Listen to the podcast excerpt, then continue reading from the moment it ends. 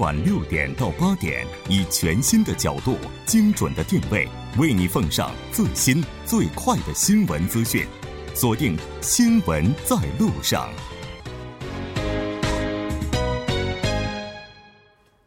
好的，欢迎回来，了解最新热点焦点。锁定调频一零点三，《新闻在路上》。广告过后，马上回来。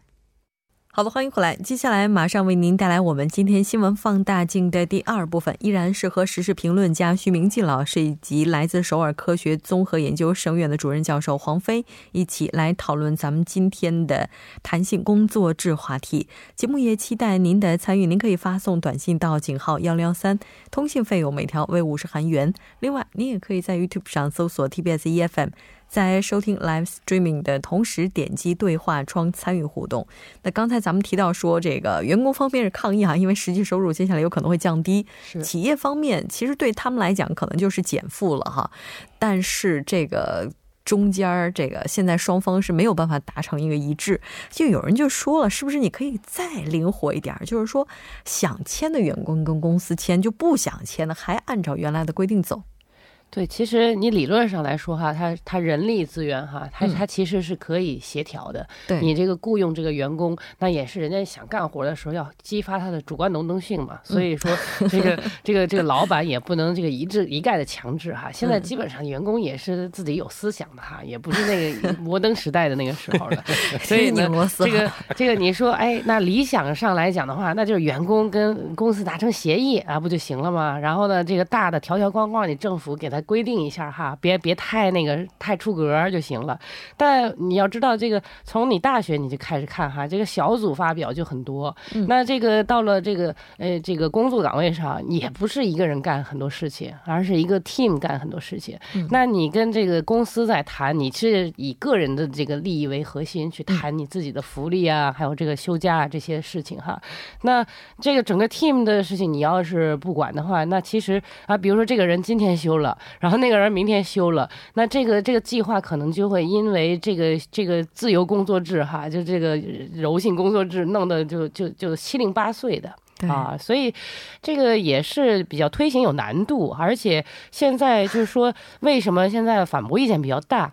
因为你导入五十二小时工作限制时间，现在还是在三百人以上的大公司在做，嗯，然后呢，三百人以下其实现在工作时间还是挺长的，然后呢，这个限制时间才才弄了四个月，然后你又变，然后大家这个还没适应的很很很溜呢，然后又开始变这个新的，就等于都接受不能啊，就是企业。也不知道咋办，然后这个 员工也也是懵了，就是大家都很蒙圈的，好像就是 有点消化不良的感觉哈。对，就为什么呢？因为这个现在就到今年，他他没有说是要取缔你，叫你什么罚款，有什么补励，倒没有。问题是明年一月一号开始就是三百人以上的，那么后年呢就是三百人以下的，再慢慢慢慢来嘛。那么你现在呢？到目前为止，其实没有遵守，遵守的企业不太多，不太多啊。因为等到明年一月一。那么一月一日快到了，现在就剩下一个月了，没多少那怎么办呢？那赶快把这个提出来。那么提出来呢，一般就是在野党比较推这个，尤其是比较保守的这一部分呢，比较推。代表企业的利益啊，对。所以说呢，那么把这个文政府给逼的没办法了。所以说，那好吧，好吧，那么讨论讨论。这问题是这个这个政策一出台啊，现在又闹得风言风语。所以说，在企业的立场上，但是有些这个。企业是啊，像就做冰棍儿的话，你这不夏天忙，冬天很少人吃嘛，那冰淇淋呢，什么都 对吧？那么你这些呢，有有些行业呢，多少这个说得过去的，但是不能全篇一律的这样做的话，搞一刀切。你说我们都不搞一刀切了，尤其是这样像工厂这种，你这个不是说。我这工厂是一大堆人一起工作，我不能说哎，我对不起啊啊，我这个我不要了。那么我做我我要这样这样。那么公司说，那你不要的话，那你就回家吧。是。那么现在这种情况，那找工作也不容易，对不对？除非你真的很厉害，是，真的有两把刷子，不然的话呢，你还是要听公司的。所以说你这个谈，并不是那么容易。这个要看哪哪一种行业。嗯。如如果说你可以自己的对，啊，比比方设计什么，我自己一个人或者是我们一个小组，那么还可以说得过去。如果说一个啊一个组的话，它也是众口难调的呀。这个个人生活的节奏都不一样啊。对，嗯，哎，那接下来咱们有没有什么可以借鉴的呀？就是你像这个欧洲的一些国家呀，包括美国啊、日本啊，他们都是有相关的一些制度的。是，其实是有的。嗯，呃，你像这个德国，它它其实这个调整周期就是六个月、嗯啊，然后呢，但是呢，它也可以延长到一年。嗯然后呢，英国其实也基本上是这个等于算是是十七周平均每每一周工工作四十八小时，就是它还可以这个比如说这个劳资可以去协商啊。然后呢，法国也是呃基本上也是一年的这个弹性工作制哈。就是基本上我看欧洲大部分都是可以一年，然后、然后这个因为他们人也比较少嘛，而且调整起来也比较容易，而且关键就在于人家本来平均的这个这怎么说一年工作的总的这个时间就比韩国要少太多了、啊！你说 OECD 平均是一千三百多个小时，这韩国是两千一百多个小时，这差七百多个小时。是。要比德国要要要多个六七百个小时来，所以人家那边这个调整真的是因为这个公司哈，这个这个时候淡季旺季有需要，而且这个员工也觉得很合理啊，因为他不是因为呃我这个五十二小时哈，然后呢呃我这个会影响我的收入，会会变得很夸张的啊，我觉得那边还是比较合理的。啊，你像美国和日本也是最多可以定到一年，所以我觉得其实文在寅政府也是参考了各个国家，嘿，他都可以到一年嘛，那是不是韩国也可以呢？所以他就是这样就把这个啊，就是照猫画虎的就画过来了。但实际上韩国你如果要弄一年的话，那你原来定这个减少到五十二小时、五十二小时每周的工作制，那有什么任任何意义呢？对不对？你前六个月弄得跟那个死就是那个地狱人间地狱一样的去工作，然后后六个月没事儿干，你说这个也不可能的呀。嗯，所以但是韩国也是 OECD 的成员国，但是呢，啊现在比较的都是发达国家。嗯，那么劳动界说了，你为什么一定要比较那些发达国家呢？因为是发达国家成员嘛。啊，对，韩国是成员，可问题是呢，其他我们周边国家嗯的情况是不是这样？对不对？啊，这个也要考虑一下。还有一点就是说，这个当然，这个韩国的这个工工作的时间呢，是比这些发达国家是要长嗯。啊。还有呢，这些发达国家呢，有其他的补偿的方案，比方说，你这个如果说工作时间超了，他就把那个累积起来以后呢，然后给你这个什么度假也好啊，嗯。或者是我给你一批一些什么什么奖金也好，也有很多优惠在那里对，不是说盲目的叫你多干，那个还要是双方，像发达国家呢，就是两边谈就比较。啊、不像韩国这么困难。就是不像一个制度出台之后，要么是亲劳方，要么是亲对对资方，对对对要么就就没这么。是黑，要不就是白的这对种。嗯哎，那你说现在的话，刚才咱们还在谈论这个问题，就是说提高最低时薪呢，还要缩短到五十二小时啊，然后包括到今天弹性工作制啊，是不是是文政府他这顺序给我搞得有点乱哈我觉得顺序有？点本末倒置了那。但是已经是这样了。对那接下来的话，就是说咱们应该怎么样去看待这个问题？就是说应该把讨论的重点应该放在哪儿呢？呃，我觉得日本，你看它的一个这个，它从明年四月份开始呢，它规定每个月的这个就是延长的工作时间不能超过四十五个小时，一年累计不能超过三百六十个小时，等于就是他把这个加班的这个时间等于整体给你规规定了。也就是说，它不会导导致那种哎特别特别多的那种情况，就是要要要分布的要均匀一点，你得有上限对对对，也就是说，这个加班费现在是一定了，你可以算一算哈，就最多是三百六十个小时。所以我觉得这种制度可能也会有一些作用吧。现在这个就是好像任公司随便调节，而且我又是一个完全的乙方，我得跟着公司这种这种制度，我觉得肯定劳动者是不干的。这个其实这个其实这个目的里面有一个就是多聘员工啊，嗯，对不对？大家就说一个一周五十二小时，你这个公司不够的话，你多招人，嗯啊、这样在不减少呃既有员工工资的情况下，你可以多。问题是，如果你多招了，那么公司呢，当然负担也比较重一些了。所以说呢，公司呢想办法也要节省嘛，对，啊，那么刚才我说了，这些发达国家它有很多一个补偿的政策，这个也可以做一个参考。嗯啊，然后呢，不要说是这个韩国说什么甲方乙方，甲方用强大的力量来猛推乙方，这个也是个问题。是，所以说呢，这个要通过对话，要好好协调。问题是呢，这个双方意见太不一样了，所以说要有法调吗？有法是有法，但是呢，需要一些时间，不是说在太着急了不行的。对，哎呦，这么看起来，二零一八年的话，这个有点悬，有点有点悬。但是不管怎么样，二零一九年的时候已经应该会有公司要开始了哈。非常感谢两位嘉宾，我们下期再见。好，再见，大家晚安。接下来关注一下这一时段的路况、交通以及天气信息。Bye.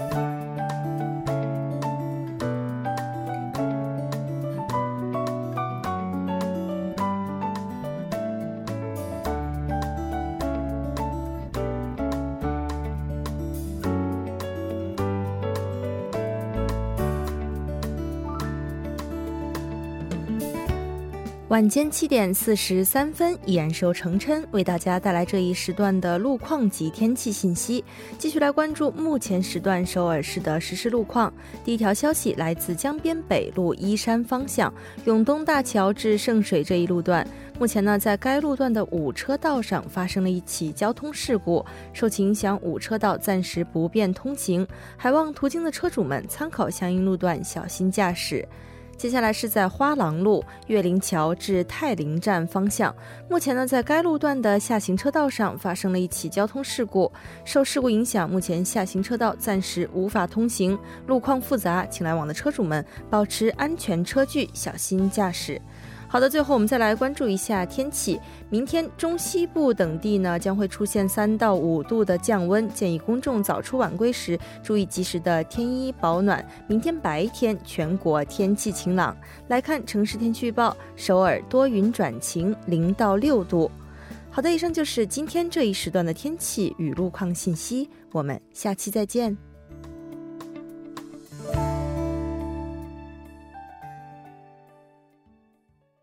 안녕하세요. 저는 제주도에 거주하는 34살 정우경이라고 합니다. 네, 안녕하십니까. 여기 저는 경기도에 사는 32살. 大家好，我叫金爱莲，来韩国已经七。嗨，大家好，我是在韩国学习的中国留学生。 关注民生，倾听民意，民生零距离。好的，欢迎回来，零距离倾听民生，第一时间反映民意。接下来马上请出我们今天的民生采访记者李尚勋，尚勋你好，你好， 非常高兴和您一起来了解今天的民生零距离。那今天您带来的市民采访主题是什么呢？这周的主题是韩国青瓦台国民请愿栏的改善。嗯。这个青瓦台的国民请愿栏哈，我们在节目当中其实也经常介绍这这个请愿栏上的一些话题哈，但好像其实它从诞生到现在并没有很长的时间，是没有很长的时间，呃，是二零一七年八月十七日迎接文在寅政府执政一百天，青瓦台出台了借鉴奥巴马政府于的。People 网站的青瓦台请愿栏，请愿栏大概分十七大类，不需要什么注册，只需要社交网的账户，任何人都可以请愿，也没有年龄界限。嗯，获得二十万以上国民的同意，就会获得青瓦台的答辩。嗯，是的。到目前为止，虽然说它还没有就过很长的时间哈，但已经发挥了不小的作用，而且已经有一些比较具有代表性的案例了。是，现在确实有代表性的案例，有那严重处罚江西区网吧杀人事件，反对济州岛难民，反对释放并重新审判。严重强奸犯，严厉处罚冰上联盟腐败等问题，这些都是代表性的案例。是的，没错，包括之前我们提到的酒驾呀等等。是。那但我们如果要是打开这个请愿栏哈，也会有其他的一些发现，就比如说有一些鸡毛蒜皮儿的小事儿，在这儿也能够看到。那有人说这可能是对公共资源的一种浪费哈，是不是真的应该有这样一个请愿栏？咱们也来看一下目前都有哪些问题吧。呃，现在因为没有任何门槛，就是年龄呀，还是注册呀等等问题，所以青青瓦台请愿栏确实出现了许多无止境的请愿。嗯，根据六月份舆论调查机构调查显示，参与国民请愿的百分之八十二点六认为，觉得请愿无止境很琐碎。例如对某一个团体或人物的指责性请愿。或者是要求对演员或国家代表运动员的判处死刑等。就是这这些很琐碎的嗯情缘，嗯，有一些甚至让人觉得匪夷所思的，嗯，还会让我们觉得为什么像这样的一些情缘会出现在这样一个非常严肃的地方哈？是。那咱们也来听一下市民朋友们对于这个情缘栏的一些看法。我是听说过青瓦台请愿这个制度，大体有点了解。其实。从根本上来讲吧，我觉得这个制度确实是很不错的制度。毕竟是韩国是民主主义国家嘛，觉得它很体现出了所谓的民主，就是因为它是无限制的嘛，所以看起来有些时候很多时候很过分，也不能让它太随便下去。所以我觉得确实是需要一些限制。嗯您好我来自北京今年二十五岁。嗯我听说过这个青瓦台请愿专栏我觉得这制度还蛮不错能跟人民实时沟通。嗯关于琐碎的这些主题吧这只能靠广众自自觉一点。嗯。你好我是住在首尔嘉阳洞的上班族那我听说过韩国青瓦台国民请愿栏呃，能够知道社会的热门话题，我觉得这一制度还是很不错的。还有无限制的请愿，我觉得这应该是国家要管理的义务之一。嗯。这个应该说大家都还是非常赞成有这样一个窗口，能够让我们发出自己的声音哈。是的，那而且我觉得第一个朋友说的，韩国是一个民主制的国家，而这样的一个窗口可能也是民主制的象征之一哈。嗯。但问题就在于，我们是不是不应该要随便的在这个窗口上去说一些可能会浪费公共资源的话？那当然，第二位朋友就提到了说，这个要靠自觉，但有的时候。这个自觉它可能不能解决所有的问题哈，是，咱们也来看一下这些琐碎的请愿会带来哪些问题吧。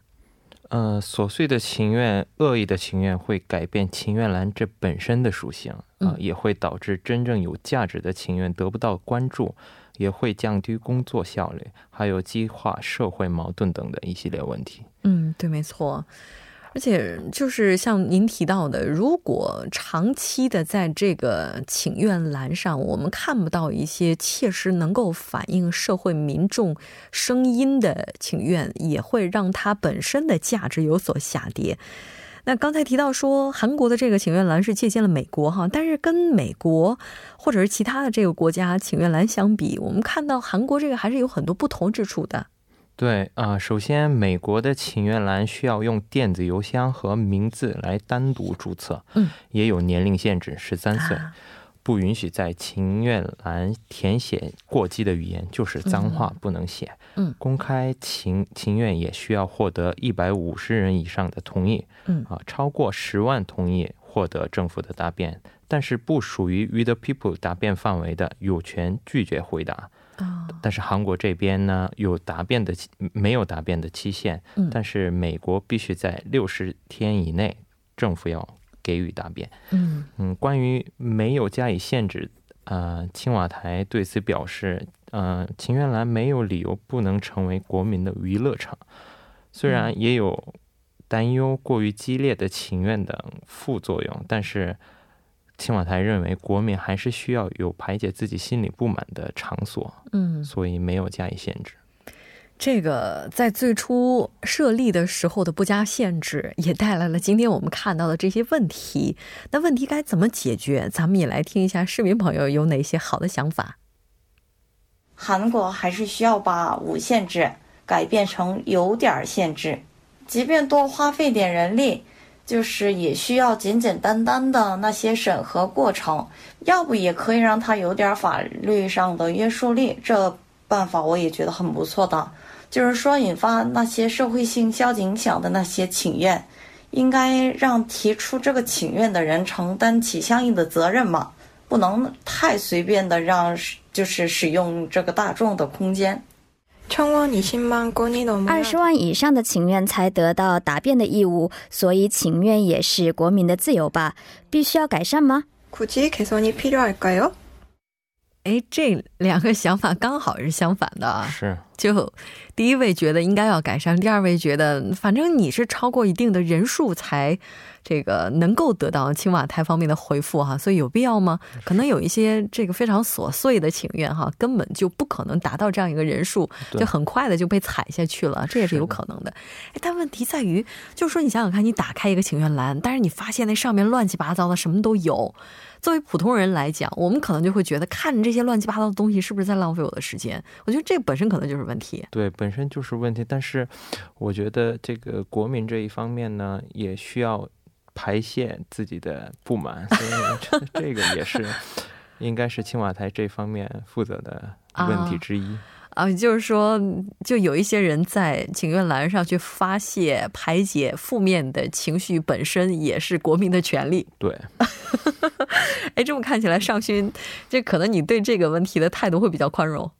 我对这个问题还是宽容一点。哦，我想问一下，尚勋有没有就登录过这个网站去看过呢？就是这些情缘。我确实去登录看过。但是真的很多很多琐碎的问题。对呀，你看到那么琐碎、那么乱七八糟，其实因为我也看过嘛，我也觉得，哇，真的信息量就 有点参差不齐哈，就有那些就是切实需要我们去关注的问题，而有一些我们就会觉得，你怎么把这样的事儿也搬到这儿来说啊？这毕竟是青瓦台啊。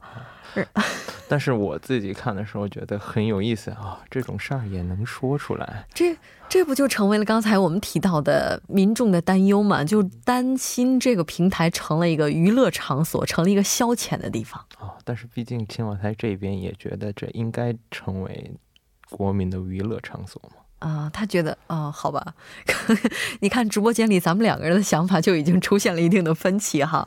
但不管怎么样，就是占用太多的公共资源这件事情本身可能也是浪费哈。是我们看到青瓦台说明年将会对这个请愿栏进行改版，咱们来看一下。嗯，青瓦台。正在准备改版的请愿栏，具体的内容虽然还没有定下来，但是改善的方向是新设立拒绝答辩的标准，例如青瓦台或政府权限权限外的问题，或过激的指责、恶厌恶事件能扭曲舆论的问题，可以拒绝答辩。还有申请请愿或获得同意的方式，哦，需要变更一下。这是大体的方向。就是未来的话，想要在这个网站上上传自己的请愿，可能会有门槛了，就不像现在谁都能往上发一个帖子。是，就是有点门槛。嗯，哎，觉得有点门槛也挺好的，就别让这个地方就这么的有消遣的意外。毕竟它还是一个稍微严肃一点的地方哈。是，非常感谢尚勋带来今天的这一期节目，我们下期再见。再见。新闻中有你有我，我们一直在路上。您的参与，我们的动力。与我们的节目，您可以通过手机短信的方式发送短信至井号一零一三，每条短信会收取五十韩元的通信费用。您也可以登录我们的官网三 w 点 tbs 点 c o 点 kr 收听更多广播回放。